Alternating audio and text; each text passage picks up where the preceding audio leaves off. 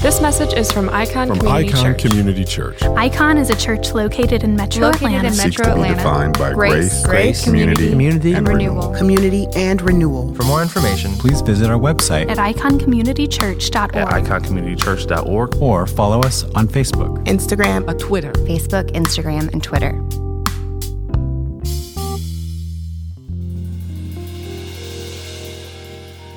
We are going, uh, we're finishing as we get closer to the end of James. We're kind of walking through the end here. James has been talking about what it means to live out authentic faith, what it means to deal with issues at the root, what it means to not just say we believe, not just say that we're a Christian, but what does it actually mean for our faith to be demonstrated with real work? We've walked through uh, James calling out very practically calling out the ways in which our lives are not matching our profession. They're not matching what we claim to believe. That's why we've got that very famous passage uh, faith without works is dead. And so James has been giving us a, a lot of information. He's been dealing with a lot of practical issues, and he's not holding or pulling any punches.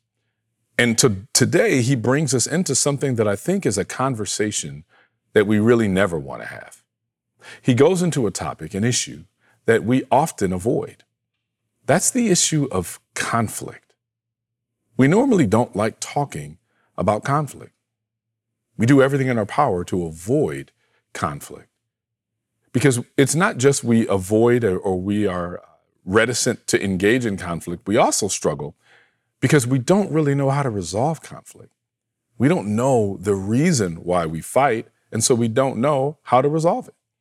And so ultimately, what James is going to show us today is not just the reason why we fight, the reason why we are in conflict, the reason why we go to war, but he's also going to show what it takes to move away, to move in a different direction. He ultimately is going to show us that the, the, the, the primary reason why we fight is, interestingly, because of how, how hard and how vociferously we pursue our passions. So, we're going to talk a little bit about that. Um, let me ask you a question How do you view the idea of war? Maybe more specifically, uh, will we ever see, as long as we're on the earth, will we ever see a time where we don't have war anymore? Can you even fathom? Can you, can you imagine a month from now, somehow, we just have no more war. Can you imagine, not just war, can you imagine having no more conflicts? Will war ever end? Will conflicts ever end? If you're like me and you're a realist, you're what people would call a war pessimist. You're going to say what most of us would say Of course, it will never end. Of course, uh, things won't change. Of course, people will be in conflict. That's a part of our nature. That's human nature, right? It's in our genes. It's it's an inevitability. It's a it's a consequence of our religious, uh, ethnic, uh, economic, political differences. It, some might say, well, you know, amongst men that'll never change because competition is just natural. It's a part of us. And whether it's uh, maybe there's competition between genders or competition between landowners or competition between people with varying levels of prestige and power and resources and so on. Some might say, as long as there are those that are haves and have nots, there will always be conflict. And history bears this out. There's, there are several wars that have begun, that have been instigated by seemingly innocuous events, things that seem to be so minor, and yet war has broken out. Have you ever heard of the War of the Whiskers? It's a crazy name for a war. A lot of wars have some really silly names when you go back far enough. The War of the Whiskers uh, was a war between France and England, uh, going all the way back to the year 1152. The basic uh, story for this is uh, there was a King Louis VII who was the uh, king. It was a king in France, and he married uh, a daughter of a duke uh, in France. Her name was Eleanor. And so King Louis VII and Eleanor were married, and King Louis was known for his prodigious beard. And when he married Eleanor, he received a dowry, a gift from uh, Eleanor's father. They were two provinces, basically kind of like our version of states. So he's given this land and he marries this woman. Then he goes off to war. And when he comes back, he shaved his beard for any number of reasons, who knows. So he shaved his beard. Eleanor saw his face and said, You look ugly. You know, beard game was strong, just like it seems to be strong now. She saw him and said, Listen, I like a man with hair on his face, it shapes you, whatever. Uh, I'm not liking what I'm seeing. I need you to grow it back. And he said, No, I'm not growing it back. And she divorced him. She divorced him and she married King Henry II, who was King of England. She wanted her states back. She wanted her dowry back. And so they went to war. And actually, this war, because he refused, he didn't want to grow his beard. So she goes and marries someone else, and he is having to give land back. The demand of her dowry is on the table, and, and he refused. And so, guess what? Her new husband declares war on the old husband, and that war lasted 301 years over a beard. Now, probably more than that, but that is what sparked it. Have you ever heard of the War of the Oaken Bucket? The War of the Oak Bucket really is how we would say it now. Back in 1325, it was a war that happened in Italy. You had two city states, uh, uh, uh, uh Bologna and Modena. And Bologna and Modena were neighboring uh, kind of city states in Italy. And you had soldiers from Modena that had invaded Bologna.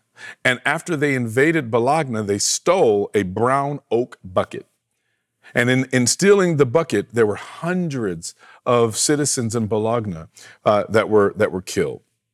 They went to war and they wanted to recover the bucket as something symbolic of their honor being restored. This war lasted 12 years. Thousands of people across both sides were killed.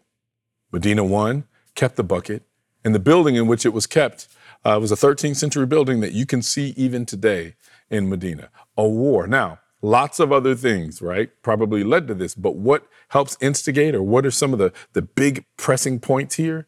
Something really minor helps light a fire for a major war. One of the more interesting, almost comedic stories is uh, the War of Jenkins' Ear. This one is, a, is an interesting one. This is a war between Britain and Spain, roughly around 1739 to 1748. Here's the story. Uh, there was a captain, Robert Jenkins. He was a British merchant. He was going into the West Indies and the Caribbean, uh, right off the coast of Cuba. And there was a Spanish captain on his own vessel who wanted to search Captain Jenkins' ship. And in the middle of that search, a scuffle ensued. There was a, there was a fight, there was a struggle. And the Spanish captain cut off the ear of Captain Jenkins. Captain Jenkins eventually was released. They were free to go. He goes back to the king and he tells the king what happened and he shows his ear to the king and he says, This is what happened. We must get revenge. And the king decides not to. So Britain decides not to go to war. Seven years later, people are starting to want uh, to get that land. They want the land that's in the West Indies. Spain owns it. They want it now. They're passionate about getting land. They think it should be theirs. So what do they use as a pretext? They still somehow, I don't know what they used to preserve things, but they still had Captain Jenkins' ear on file somewhere. So they pulled the ear out in the House of Commons, their kind of legislative group, and they passed the ear around and said, Remember what they did to this man? Remember that they cut his ear off? And they used that as a pretext to go to war with Spain. And because they went to war with Spain, they were drawn in to yet another war that was going on between Austria in Spain. And so that war ends up lasting years and years and years. It's interesting because ultimately what we know is it doesn't take much to go to war. It doesn't take much for us to go into conflict with each other. These are wars that were fought between nations, and you can read these throughout history books, but we have wars that happen just between us. And it does not take much. War is far too often a fact of life. And we know it, we've seen it, we've been a part of it, we've contributed to it. Conflict is a fact of life. Despite all the treaties that are written, despite all of the uh, uh, worthy efforts and worthy endeavors, right, uh, towards world peace, all the organizations that exist, the threat of nuclear weapons, We still have war. We still have conflict. We have wars on other lands and we have wars on almost every level of life. Whether it's wars between companies, wars between families, wars between neighbors, and wars between Christians. We have so many, so much history about people with varying theological positions and the wars that, and the battles and the conflicts that will ensue. People completely break relationships because of theological differences, because there are major conflicts that we don't seem to be able to transcend. And in our text today, James discusses this very important theme of war, of conflict. He describes the different types of wars that we see in the world. He tells us how these wars can be stopped. So let's read uh, James chapter 4, verses 1 through 12, as he really instructs us and gives us kind of the anatomy of our heart and shows us the real reason why. Let me just say this most times when you are in conflict, you may not uh, honestly understand why, or you're not, you may not be honest with yourself as to why you really are in the conflict. You might be a, do do a great job of identifying the the the iceberg that's in the water, but you likely don't do a good job of identifying the glacier beneath the water's surface. And what James is doing is showing us the glacier when we only see the iceberg. James 4 verses 1 through 12. What is the source of wars and fights among you? Don't they come from your passions that wage war within you? You desire and you do not have. You murder and covet and cannot obtain. You fight and wage war. You do not have because you do not ask. You ask and don't receive because you ask with wrong motives so that you may spend it on your pleasures. You adulterous people. Don't you know that friendship with the world is hostility toward God? So whoever wants to be the friend of the world becomes the enemy of God. Or do you think it's without reason that the scripture says the spirit he made to dwell in us envies intensely, but he gives the greater grace? Therefore, he says, God resists the proud, but gives grace to the humble. Therefore, submit to God, resist the devil, and he will flee from you. Draw near to God, and he will draw near to you. Cleanse your hands, sinners, and purify your hearts, you double minded. Be miserable and mourn and weep. And let your laughter be turned to mourning and your joy to gloom. Humble yourselves before the Lord, and he will exalt you. Don't criticize one another, brothers and sisters. Anybody, anyone who defames or judges a fellow believer defames and judges the law. And if you judge the law, you are not a doer of the law, but a judge. There is one lawgiver and judge who is able to save and to destroy. But who are you to judge your neighbor? This is the word of the Lord. Thanks be to God. The half brother of James, of Jesus, sorry, James, the half brother of Jesus, is giving us really insightful uh, look into the ways that our hearts operate, right? There, what it is that motivates us to do the things that we do. Remember, James is, is writing this letter to these Christians. This is the first uh, record we have of the uh, of the church post uh, the apostles and post Jesus, the church in Jerusalem. One of the earliest letters we have. And James is, already been talking through all of the conflicts and all of the issues that they, they've been having. And now he's drilling deep. And now he's saying, now let me let's talk about why these conflicts are there. We've already said why they shouldn't be there. Let's talk about why they actually exist. He opens up. He's basically saying, what's the source of these fights and these wars among you? We don't really know what all these wars were. We don't know what the battles were. We don't know. Likely there were a lot of verbal spats and, and disagreements. There could have been physical things as well. We don't really know that, but we know that they were just like us conflict, differences, people wanting one thing, people wanting another thing, not being able to come to an agreement. And so it, it harkens back really to the call that we see back in Psalm 133, right? Surely brethren ought to be able to live together in harmony, and yet we rarely do. Oftentimes we struggle, and we and, and the scriptures show us in the Old Testament Lot quarreled with Abraham. Remember, his workers and Abraham's workers were fighting. Absalom created a war with his father David. The disciples of Jesus were arguing over who would be the greatest in heaven. We are always looking for what it is that's going to make us most enlarged at the expense of others. We're passionate about it. We even know there were disagreements amongst uh, uh, Christian leaders that we respect. Barnabas and Paul had some kind of contention, some argument over John Mark. We don't know what it was, but they never, they were never able to resolve that. So they went their separate ways. Even churches in the New Testament, they had problems. At Corinth, you had brothers who were suing each other. At, in Galatia, you had brothers and sisters who were biting and devouring one another. Even at Philippi, you had two women who were having trouble getting along with one another. We are always in an environment, in a world in which we have real conflict. It's been the case from the, from the time of recorded history. So in this letter, James, he's implying something different. He's, he's implying uh, several different kinds of potential conflicts amongst Christians. And so we're going to see, he, he talks about, we saw it earlier in chapter two, class wars. A little bit later in chapter five, we're going to see employment wars.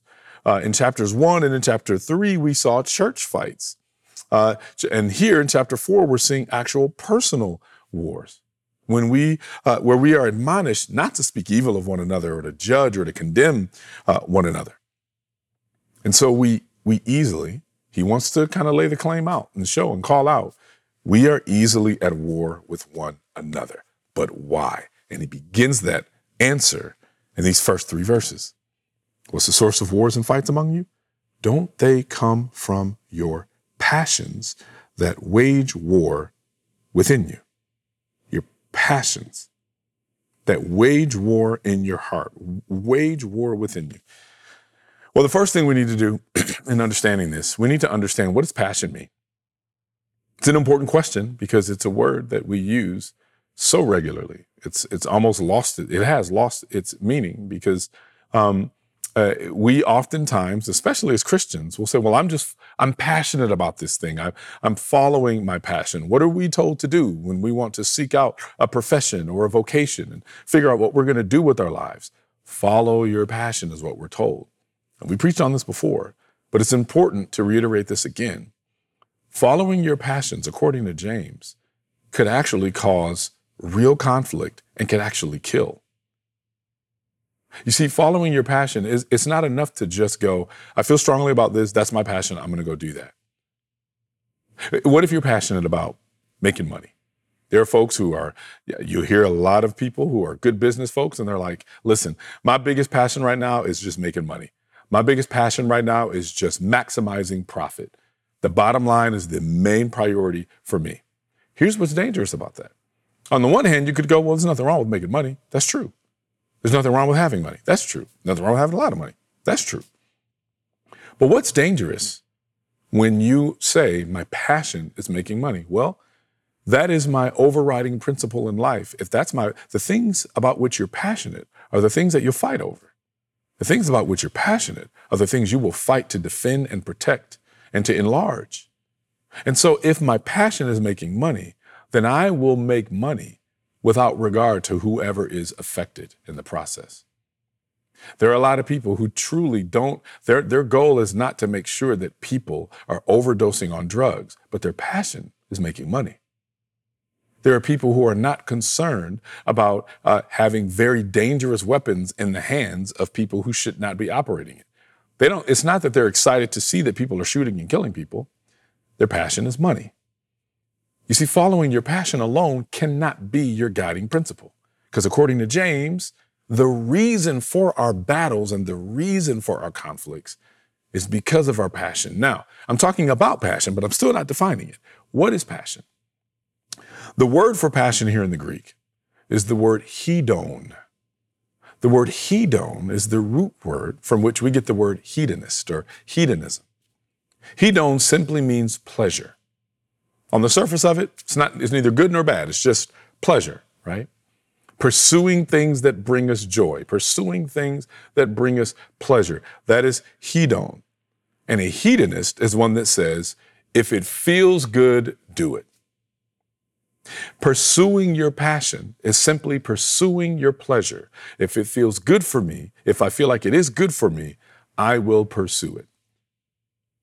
This is where we have to be very careful, especially in our economic environment, because we're often taught self interest is good, right? As long as everybody else is self-interested, eventually people will, if they're if they're seeking self, eventually things will work out where everybody is seeking self, and there will be a way that people can live harmoniously with everybody getting what they need or what they want. And the competition will force everybody to, to create an environment where the best products are created because of it. That's true. The best products will be created because of it. And also, the, mo- the deepest conflicts, the deepest break in relationships will also ensue. Because pursuing your passion is really pursuing yourself. Pursuing your passion here, pursuing your pleasures, means pursuing things that are only important to you at the expense of others. And so, here in these first three verses, James basically points out the reason why you all are fighting, the reason why you have conflict, is because you keep pursuing your own pleasure at the expense of your brother or sister you keep living by this mindset of if it feels good for me, do it. You're living by your passions. Look, our desire for things are often rooted in a desire to satisfy uh, pleasures, right? Power, possessions. And those are the things that make us fight with one another. Putting it simply, the key problem is selfishness, self worship. It's super. We'll, we'll, go. We'll go through this again. We've talked about it before. It's very important to delineate between subjective passions and objective passion. There's nothing wrong with passion when it is aligned with God's passion. If we're following our passions, make sure that it's rooted in God's passion. That's it. If I love, if I have a passion to make a lot of money, I hope it's rooted in a desire to be completely generous, radically generous, over the top generous. I want money because I want to be able to create these things to be able to help people and not just as a pretext, right? You know, you'll hear stories about people saying, uh, I-, need to ask the church to help me buy uh, a boat. Why? Because I'm going to take the youth on youth trips once in a while. Okay, yeah, once every 10 years. That's great. But the real thing is you just want to go out on the water and have a boat and have somebody else pay for it. The truth of the matter is, we've got to start questioning our motives and questioning the things about which we're passionate. Some people will say, Well, I'm, I'm passionate about leadership. I just love leadership. That's a weird thing to be passionate about. I'm gonna be honest with you. I know this is gonna really step on toes. The, the question is, why is it that you want to lead a thing? People who just say, I just love being a leader, are people that say, I just love being in front. I, just love the attention that I get. I love the power that it affords me. I love the influence that it gives me. Those are all selfish things. And that's the reason why many times when people are leading an organization, when things uh, start to come out and get revealed about what uh, uh, improprieties have occurred, they are running the other way and blaming and pointing fingers. Because, because they only loved leadership as long as things were good for them. They didn't love a leader. If you really love leadership, which is a weird thing, but if you are a responsible leader, you will stand there to be able to deal with the consequences too, because that is for the best, the betterment of everyone else. So it's not enough to just say, I'm just passionate about money or I'm passionate about leadership or I'm passionate about anything in and of itself. You can be passionate about a thing, but it must remain, right, in subjection to the objective passions of God. This is where James is going to walk us through. We're going to keep coming back to, uh, to this because he keeps making this point. The, his point is that our selfish actions, our selfish desires, look at verse 2. You desire and you don't have. You murder and covet and cannot obtain. You fight and you wage war. What is he saying here? He's basically saying uh, your selfish motives are the reason why you get angry enough to want to go to war with someone else. You, you, you want some things and you don't get them. And because you felt like you were entitled to getting them, you're going to do what you have to do to get them now. That's why we fight. Listen, in relationships, this is the case, right? Every single conflict we have is often rooted in some sort of selfishness somewhere. Sometimes it's misunderstanding. Here's how you know if it's a misunderstanding and that was the real problem, that once we get clarity, we should be able to resolve. If we still can't resolve even after clarity, that means there was something deeper there there was something else I wanted that I thought I was entitled to. I didn't get it. So now I'm angry and now we're fighting. And I might say it's for another reason. The real reason is I'm selfish. That's it. I'm selfish. And so when when which makes sense then, because when he says uh, you you desire you do not have, you murder, you covet, and cannot obtain, that's a really deep thing. I think I deserve something. I don't get it. Basically, what he's saying is, I will do whatever I have to do to get it. If I have to murder, I'll murder. If I, I watched uh, one person say, uh, there was a professor I had once that said, listen, we're all selfish. He's like, I wouldn't sell my kids for a billion dollars, but I might sell yours. That's just a very real statement for a lot of us. You'll see different lists. I think I gave a list maybe a year ago in a sermon where we talked about what people are willing to do for a billion dollars. There's a large number of people that says, I would kill a stranger for a billion dollars. If no one would ever know it was me, I'd do it for a billion dollars. This is the nature of our hearts when we're rooted in just following our passion. And so, the, so here's what happens. That means that even when our asking, our asking, our prayers are rooted in our selfishness. So when you when people say, "Well, all I have to do is just ask God and just believe God for this," and then it doesn't come, the issue wasn't you didn't have enough faith to get it. The issue was your asking was rooted in selfishness. Your asking was rooted in your passions. They were not rooted in God's. Whenever we say, "Well, I need to ask for things according to His will," what is His will? His will is that we would do like what Jesus said: "Do the will of our Father that sent us." So, so anything that we ask, he will give us anything we ask that is in accordance with his heart, that is in accordance with his passion. God knows what your real motivation is. He knows what my real motivation is. And so, if he were to grant some of those things, it would destroy us. I heard one uh, theologian, I read one theologian say, we should be thanking God for all the times God said no. Because you don't even, you, you have no idea what some of the selfish motives that were at play when we asked, had we gotten those things, what would have manifested as a result? Listen, we can look at the things we did get that ended up destroying us. Think about the things you didn't get that could have destroyed you. This is what James is getting at. He's basically saying, check your motives, because almost every time you get into conflict, there's some kind of motive issue. There's a selfishness at play. You do not have because you do not ask. And then you ask and don't receive because you ask with wrong motives so that you may spend it on your pleasures, so that you may spend it on your passions. This is what he means by we're at war within ourselves.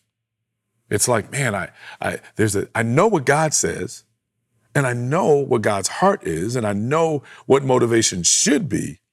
But if I'm honest, my motivations are not there. And I can say that. I hope you can say that. There, you can look at times where even there's a good thing that you want. There's a really good thing that that most people would objectively say that is good, but your motives are still are still wrong. There are countless folks, even in ministry. I love being in front of people. I love, I have a passion to communicate. That's not alone. That's not enough to trust. There's got to be a desire to really care for people. There's got to be a desire to say, I just want the will of God to go forth. And that means if it's not me, I'm okay with that because I want the will of God to go forth. So if I don't get it, that's fine. And that's hard. It's hard for me. It's hard to balance because we have our own sin nature that we're battling. So many of us, all of us, are at war within ourselves. It's actually harder to identify that when you're doing good things, by the way. Doing bad things, it's it's doing things that are reprehensible, doing things that harm people.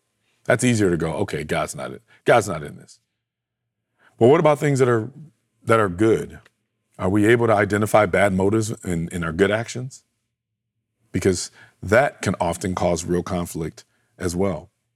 So when our selfishness is at play and when our motives are wrong, we are at war. That's what James is saying. When our motives are rooted in our own passion and not in God's passion, we are at war. With whom are we at war? Well, three basic characters that with whom we're at war. Ourselves, number one. Secondly, we're at war uh, with God. And so when he talks about this, this, uh, this selfish desires and how it affects our prayer life, well, in many ways, we're at war with God because our motivation should be rooted in, in him, but they're not. And those are the kinds of prayers that go unanswered because we're praying wrong. And it's not because we're not using the right words, we're not using the right kind of almost incantation that we think we're doing. Many times we pray because we think the purpose of our prayer is to bend God's will to ours. The purpose of prayer is not to get my will done on earth as I want it to be done in heaven. The purpose is to pray for God's will to be done on earth as it is in heaven. So, so we don't ask based on our own passions. That shows that we're not only at war with ourselves, we are at war with God. And this is why people are often at war with each other as well. Again, because every war, every angry disagreement, we have this issue that's happening within ourselves. We've already decided we don't agree with what God already says, so we're at war with God. This is where he goes in verse 4 You adulterous people. Why does he use this word? Oftentimes, God's people have been compared to a marriage. God is the bride, and we, the church, are the, I'm sorry, God is the groom, and we, the church, are the bride. And so, anytime our passions are out of step with God's passions, we are pursuing a different love. We're pursuing another lover. We are adulterers. This is really what, what James is doing. James is doing kind of, imagine pre COVID world somebody comes in, let's say that, uh, go back really far, pre COVID world, go back to the New Testament church. And imagine James shows up. They're, they're reading his letter, but imagine James shows up, goes into the church, walks, let's say you're there. He walks up to you and he whispers in your ear, I know. And you're like, what? You know? What do you mean you know? And he looks at you again and he says, I know. I know about it. I get a little nervous. And you're like, what is he talking about? Is he talking about me? What is he? Maybe you're in denial because you're not thinking about enough, all the things that maybe you have done. And then he looks at you closer and he goes, I know about your affair. I know about the conversations. I know about all the ways that that you have abandoned the one who have loved who has loved you well. All the ways you have violated their trust. All the ways that uh, that that you have uh, harmed them and they have not harmed you. I know about it. And you're like, oh, you got the wrong one. Nope, that's just you saying stuff. You don't have any proof. I don't know how. And he's and and then James starts to provide all this evidence, printouts, all these different things that prove that these things have happened, all the ways that you have violated the one who has been faithful to you. And this isn't even like a situation where you're like, well, you know, some situations, very complex situations where people have been harmed and hurt and violated and then engage in other relationships. This isn't even that. This is very much, James is basically saying, that's you with God. God has been faithful to you. And here is the evidence that you have taken on another lover. You're an adulteress. You're an adulterer. Why? Because your passions are only yours and you go and pursue other passions that are not in line with God. I know about it. So he makes the accusation. He then gives the evidence. And here's the evidence. You're an adulterer. He says, you adulterous people. Don't you know that friendship with the world is hostility towards God? Now, let's make sure we understand this. I think that people have mistaken this as well as meaning our job is to be in some type of a bubble and make sure that we avoid anything that looks like the world. This isn't really saying that. What this is saying is ensure that your value system and the world tells you what your passions should be. And if you take on those passions as your overriding principle, then you are more a friend with the world than you are a friend of God.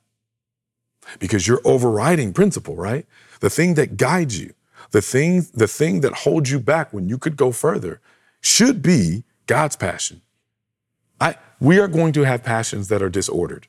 That's a part of our nature. And so something must restrain us. What restrains us? God's passions.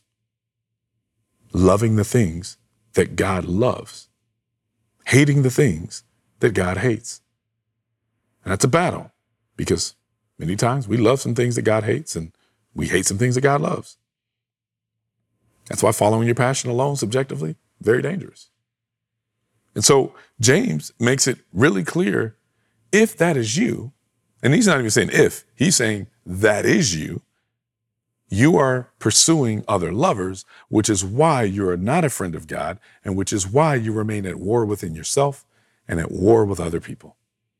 At the end of the day, your passions are disordered. The things that you seek after for pleasure are disordered. And you really don't want to hear it. You're too proud to believe. That's why it's dangerous to be proud even in our passions. To take pride in the things about which we're passionate can also be very dangerous because if you're proud about something, you're going to fight to defend and justify it. That's what it is. I take glory and pride in these things, so I'm going to justify it. And so he says, whoever wants to be the friend of the world becomes the enemy of God.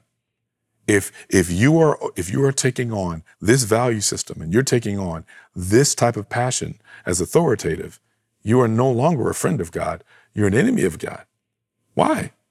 Well, we're going to defend the things about which we're passionate. So if God is saying something different, I'm going to come up with any excuse I can against it. Hey, you're working so much that it's causing this kind of damage in your family. Well, I want to be able to get that extra car, so I got to do it. Now, this isn't easy. We're not saying these things are all easy, but you know your motives. Like, it's one thing to be like, I want to make sure I continue to provide. We understand. But if it's just like, there are some other things I really want, and I really want to look this kind of way, and I want to feel this way about myself. And so if it damages relationships, I'm still going to do it. That's not being a friend of God. Because God says to be able to do whatever it is, whatever it takes, right? What scripture says, uh, as much as it lies within you, live peaceably among you. Well, if you're doing something that's disrupting the peace for selfish reasons, God is telling you something different. You have pride in it though. So you're going to want to fight it. No, you don't understand. You don't understand why I work like this. You don't understand because you don't have the same stuff I have. You don't understand because you don't have the same kind of refined tastes that I have. You don't understand because you don't you don't know how much fun I get to have on the back end when I do this. You, you don't understand. And God says, and James says, Oh, I know. I understand. You just have another lover. That's all. And that is why your, your conflicts continue to happen. This is why we're at war. And so he walks through in verse in verse uh, uh, five. Or do you think it's without reason that the scripture says the spirit he made to dwell in us envies intensely? God is jealous. We see that all the time. God is a jealous God, and he envies. He envies. Now, what does that actually mean? How can God be envious? Well, that word envy comes from the same word from which we get the word zeal. basically has a zeal to see, we say this all the time, to see his image replicated in the world, which means the spirit he's given us, his spirit, he wants to see himself lived out. So anytime we pursue passions that don't reflect himself, he's angry and he's jealous because he's like, that's not why I gave you that. I didn't give you my spirit in order for you to, in many ways, uh, just take it as your own, right? I didn't give that to you to appropriate for your own purposes. I gave it to you so that you would reflect who I am. So you're taking my stuff and you're using it for reasons that I did not approve. Not only that I don't approve, but reasons that are actually against me, that are oriented against me. Yes, I'm jealous. I'm envious. I'm zealous about seeing the return on the investment that I deposited in you. Not just because God's like, I want what's mine. Also, it's like because I know that that return is what's best for you. And it's not only best for you, but it's best for those that are around you. Because when you are doing, when you are using that gift, that spirit of God rightly, then things will go well for those in your family. You won't be in conflict. You won't, you won't be in uh, constant war and disputes. You will actually be in harmony and in peace. Which is why then he says next, but he gives greater grace. So what has he done? He's made the accusation. He's given the evidence. He's even given the verdict. You're guilty. You're an adulterer, spiritual adulterer. But he does not. The sentencing is different. God gives leniency. That's not even enough. God is nice and holds back. That's not even enough. God gives grace, greater grace. Therefore, he says, God resists the proud, but gives grace to the humble. How can we have this evidence before us, this evidence behind us and in front of us? How can all that evidence pile up against us?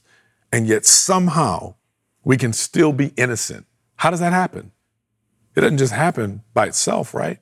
God gives us not only his grace, he gives us the ability to humble ourselves. Yes, if I remain proud, what does it mean to remain proud in this context? It means I'm going to keep holding on to my passions. Why? Because my identity has been rooted in my passion. So when you call me out about something in my passion, you're indicting my character. You're indicting who I am. And so we get defensive. When really we need to step back and go, well, are my passions truly in line with God? Are my passions in line with His passions? If so, then I need to repent. That's where the grace of God comes in. The grace of God does not come in in just mere forbearance here. This isn't just, yeah, you know, you got your passions all messed up, but I love you still. I'll overlook that. No. God's grace shows up by saying, I love you enough to actually rework and remake your heart so that you will actually approach this with a spirit of humility and not a spirit of pride.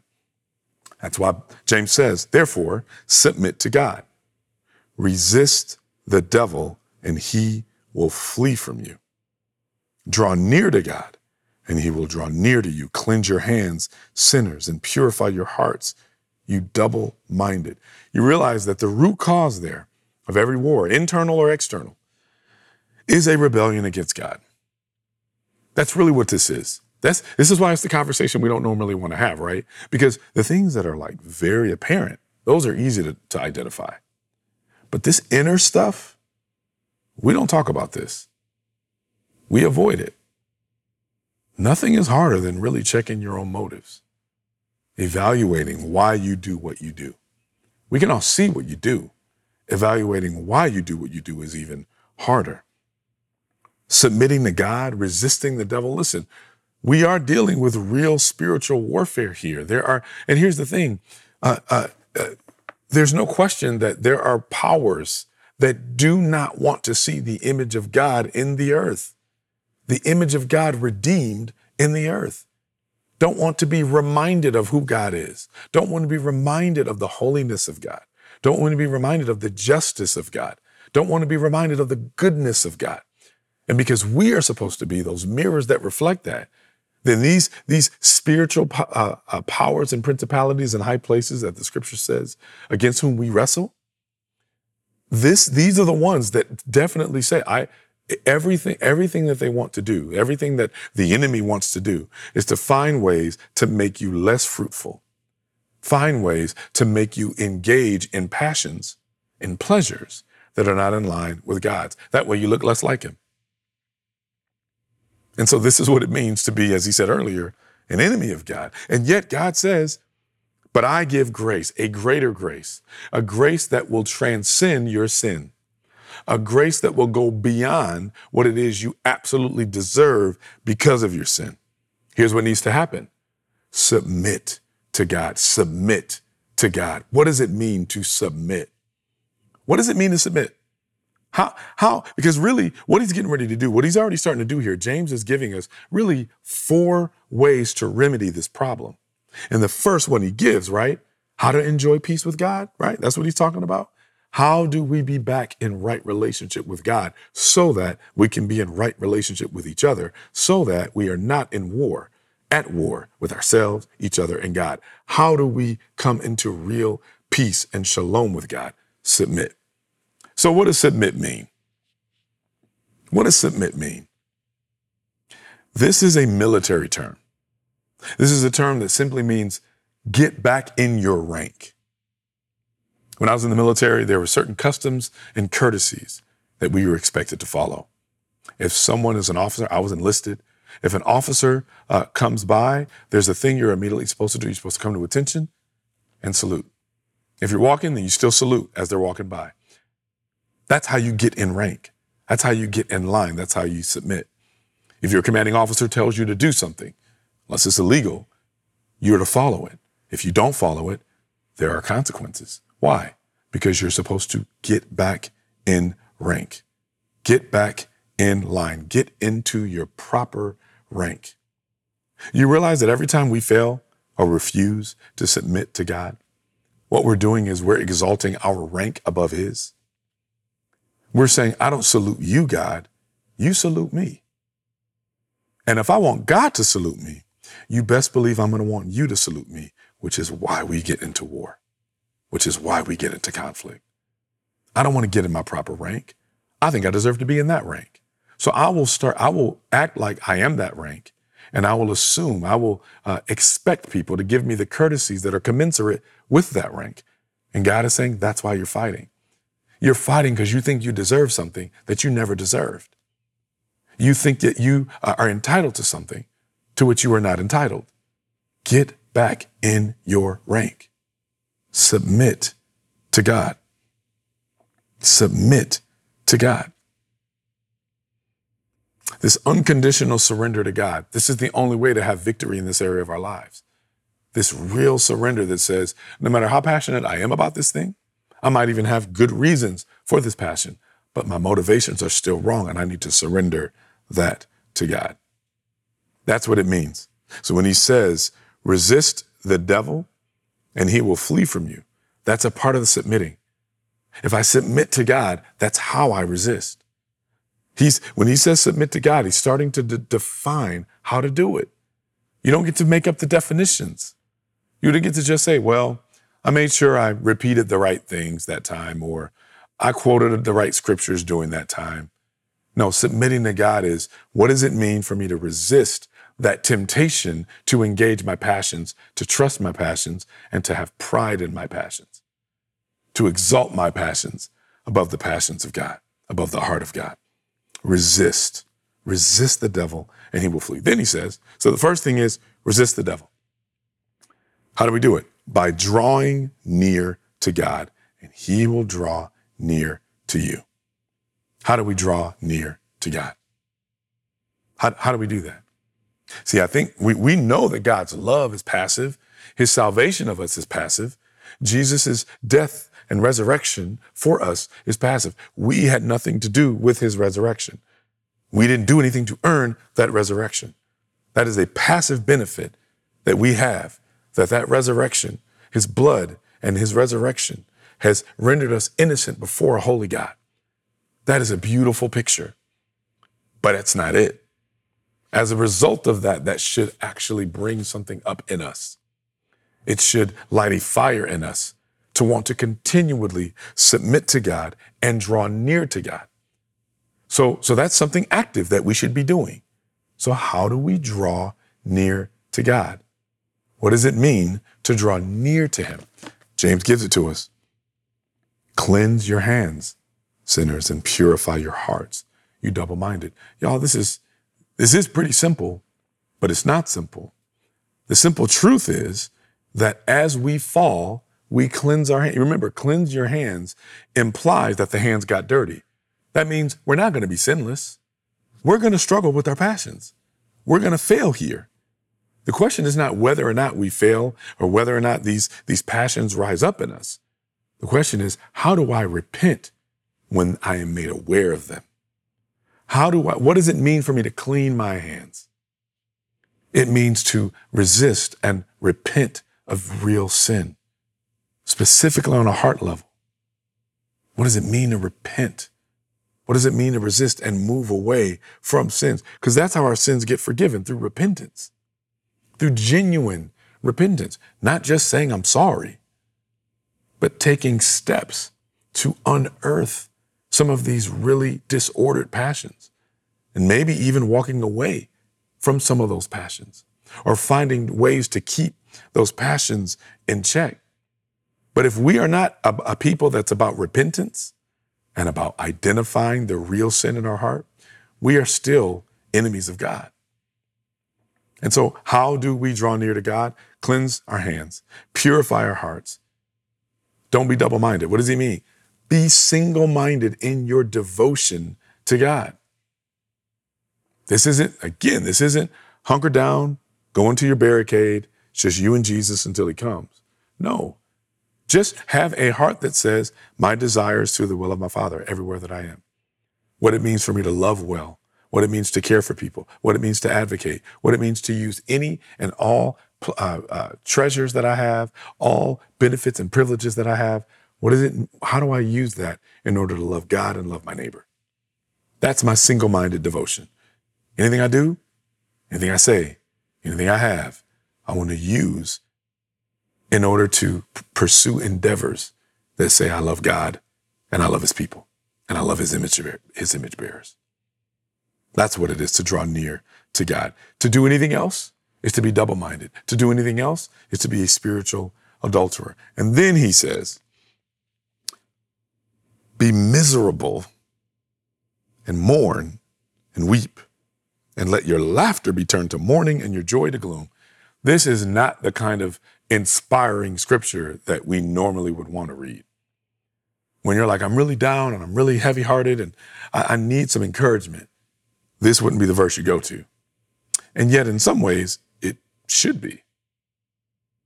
Why does he have to say this? He's not saying that it's great to live in a, in a, in a state of mind where you're always sad He's not saying it's great to live in a state of mind where you're always crying, live in a state of mind where you're always mourning. But what he's saying is if you have done the work that has previously been described, and you have identified where you have been out of rank, and you've identified where your passions are disordered, you've identified where your pride has gone before people, where your passions have gone before the very person of Jesus when those things have occurred, your response to that should be mourning. Not just acknowledgement, mourning. Whenever we sin against God and whenever we sin against each other, we should be broken over it. We should be mournful over it. That's why he says, turn your laughter into misery, turn your laughter into crying, turn your laughter into mourning. Why does he have to say these things? Why should your laughter turn into mourning? Well, because a lot of times when we are told about our sin, our response is often not the right one. Many times we'll try to lighten the effect of our sin by just making a joke of it. In many ways, it doesn't make sense to celebrate, and a lot of folks would do this, we do this. We will celebrate some of these disordered passions and celebrate our sin when we should be broken and mourning over it. And see when real humility happens and when we are truly pursuing God and submitting to God, we won't meet our sin with laughter. We will meet it with actual mourning. That's why in Matthew 5, the Sermon on the Mount, that's why Jesus says, Blessed are those who mourn, for they shall be comforted. You might have thought, and a lot of times at funerals, people will say, well, you know, if you're mourning, Jesus promised to, co- to comfort you. That's true, but that's not the passage for that. Contextually, we know that's not what that means because the verse before it, what does it say? Blessed are the poor in spirit. Oh, wait. It's not just blessed are the poor. That's a different kind of topic. The poor in spirit. What does it mean to be poor in spirit? We, this is the first sermon we ever did as a church. What it means to be poor in spirit is what it means to be aware and to acknowledge our spiritual bankruptcy, our spiritual brokenness. There is a blessing in identifying where we are broken. And then if once you identify, that's the intellectual assent. Once you identify and acknowledge your own brokenness, it should move you to an emotional reaction that leads to genuine mourning. Y'all know that whenever you have a disagreement with someone or someone hurts you, one of the things that helps us reconcile well is when the when the acknowledgement of what broke the relationship leads someone to being genuinely emotionally broken over it to the point where they begin to change their actions. That's how you begin to trust a person again who's hurt you. It's not enough for them to say, I know I hurt you. It's even not enough for them to say, and I feel bad about it. What happens is when they actually hunger and thirst after righteousness, which is what Jesus talks about later in that sermon, you start to see that they are actually doing, right, these volitional responses to their sin. So, really, every single part of our relationship is rooted in what? our intellectual response to our sin, our emotional response to our sin, and our volitional response to our sin. That's it. That's what it means to walk in harmony with God and with each other. So, do you, let me just ask you this. When is the last time you cried? When's the last time you mourned over your sin? If you can't remember the last time you mourned over your sin, you, you likely have more pride in some of your passions than you have genuine brokenness over your sin. I mean, we should be moved to a place. And I'm not, when I say when is the last time you cried, I'm not talking because you lost a job or you lost that relationship or you lost uh, your car. When is the last time you cried over uh, genuine passions that are out of harmony with God's? Where you can say, My love and desire for God has just grown cold. God, I've drifted from you. Lord, be merciful to me, a sinner. When is the last time that mourning moved you to genuine repentance to turn back to God? Some of you have said, listen, I just don't get along with people. I just don't, I seem to always get in an argument with people. I don't know what's wrong with them. It's not everybody else. It's us. It's you. If you wonder why you're in conflict with people, it's likely because your passions are out of step with God's. More often than not, that's the reason why we have our conflict. And because we are so prideful, we're not humble, we're not brought to a place of real humility. That's why he ends there in that last portion. He says, Humble yourselves with the Lord, before the Lord, and he will exalt you. You know, the, the crazy irony here is we pursue our passions because those passions are the things that we think will exalt us. So we move up. And God is saying the way up is down. The way up is to humble yourself and realize my knee jerk passions could very well be out of step with God. And so let me just ease up for a minute, pump the brakes on my passion, stop and do a diagnostic test. Let me make sure that my passions are in line with God's first. And if I have conflict, let me ask myself the question what am I passionate about in this discussion? What are the things that I'm what pleasures am I looking for in winning this argument? Are they rooted in things that are God's pleasures or just mine? When we get to that place, that's when we move to a place of humility. That's when we move to a place of genuine peace. And then God says he will lift you up, which is why the last few verses of this part of the passage don't criticize one another, brothers and sisters. Anybody who defames or judges a believer defames and judges the law. This really is in line with the Sermon on the Mount. How in the world, if you have truly been overwhelmed by your own brokenness, your own, if you've mourned your sin well, you will never feel justified in judging and condemning, which is what that word really means, in condemning someone else. You'll never, you'll never be able to do that because you're humble. You realize, therefore, uh, but it's only by the grace of God that I'm not there. Therefore, by the grace of God, go I. I, I am, I, it's, I'm only a moment of God's grace away from having succumbed to the same thing. So, so that means that when I am having to courageously tell the truth about sin to someone who might be in a really rough spot, it does not come with real condemnation. It does not come with a sense of shaming you into a thing. It does not come with a sense of my nose in the air. You see, because that's why we fight too. Sometimes we fight not just because uh, uh, you're, you're saying uh, somebody said something wrong to another person. We oftentimes fight because somebody said something right to the other person, but they did it with, judge, with judgment. They did it with condemnation. They did it with shame. I'm going to guilt you into doing the right thing. Why? Because my passion is just feeling like I'm on the right side here. My passion is pointing out how wrong you are. That's a disordered passion. That's a selfish passion. What should be motivating the person who's trying to love another person who's struggling with sin is I have a, a zeal to see you reconciled properly with God. I have a desire to see you have what is best for you, what God has as best for you. That should be the passion. That's what humility should look like. So that I can't get to a place where I'm judging and I'm defaming and I'm uh, uh, demeaning and I'm condemning. Why? the very end, there's only one law- lawgiver. There's only one judge who's able to save and destroy. I can't, me trying to shame you, I can't save you. My guilting you won't save you. My shaming you won't save you. I'm in no position to judge you. I can't, that's only God's role. So the passions need to be rightly ordered. Because if I don't do that, this last question comes up, but who are you to judge your neighbor?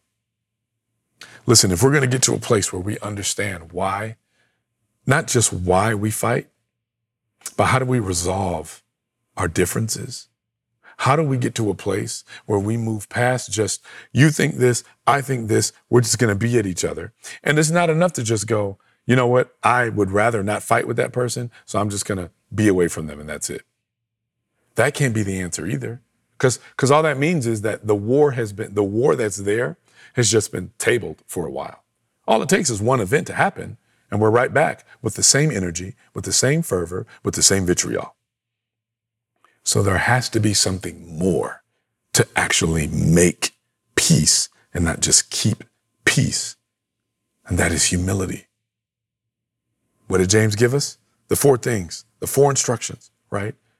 We need to get to a place where we, we first say, submit to God. Get back in step. Get back in rank. Resist the devil. Identify all the ways that, that I'm being played off of my passions, all the ways that I'm being manipulated with my passions. Draw near to God. What does it mean for me to draw? It says, when you resist the devil, he will flee. There's this picture of uh, uh, where uh, when you resist the devil, you realize resist the devil doesn't even mean run from the devil. Run from. You resist, he's the one that runs. In, in, many ways, it's like I'm resisting with the very power of God because there's nothing that the enemy can do when the power of God is there.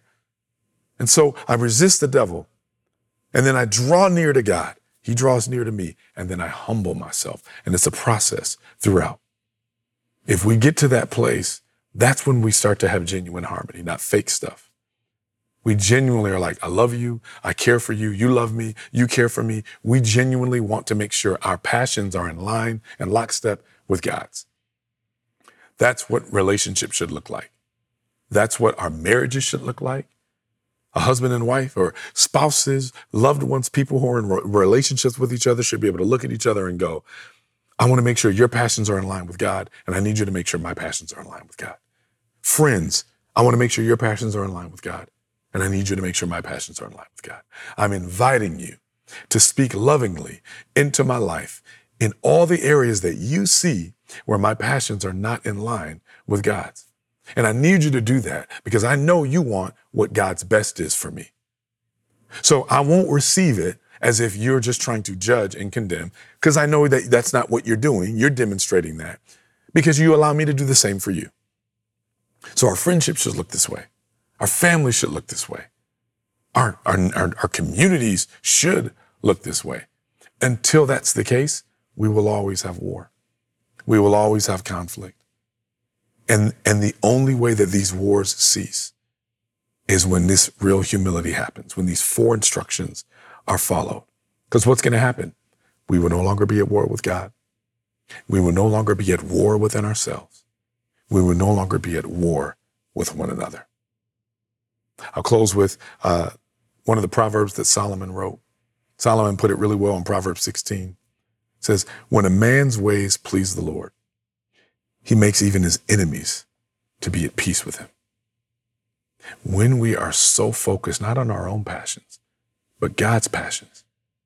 That and only that is what reconciles us to God, to ourselves, and to each other. Let's pray. Father, I thank you for this corrective that James has given us in your word. I thank you that um, while this is not a conversation we often want to have, it's very uncomfortable to have to face these things, to engage this. God, I thank you that you give us a greater grace that goes beyond the depths of our pride, the depths of our selfishness, the depths of our passion. God, I pray that we not be a people that are led by disordered passions. I pray that we are a people that are led by your spirit and your heart, that we would be diligent in making our lives and making our ways pleasing to you God, I pray that you would show us all the ways that many of our conflicts are rooted in our passion. God, will you show us the areas of our passions that need to be changed, that need to be abandoned, that need to be broken? God, will you rework those passions to be in line with you? Lord, you've told us over and over again what your greatest uh, commandment is. You tell us that we need to love you. You tell us to, to love you with our heart, soul, strength, and mind.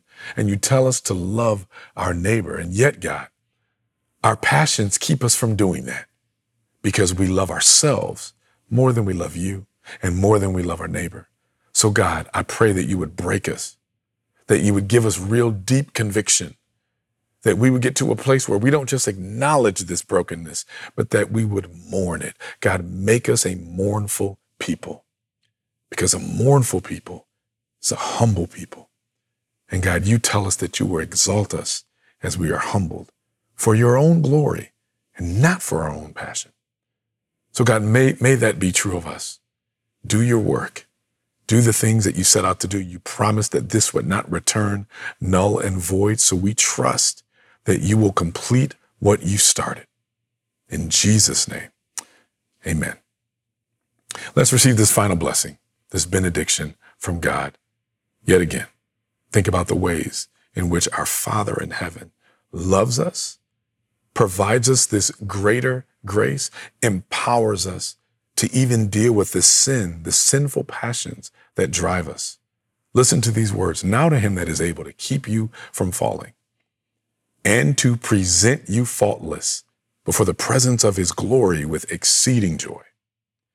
It is to the only wise God, our Savior, be glory, majesty, dominion, and power, both now and forever. And may all God's people say, Amen. God bless you. Praise God from whom all blessings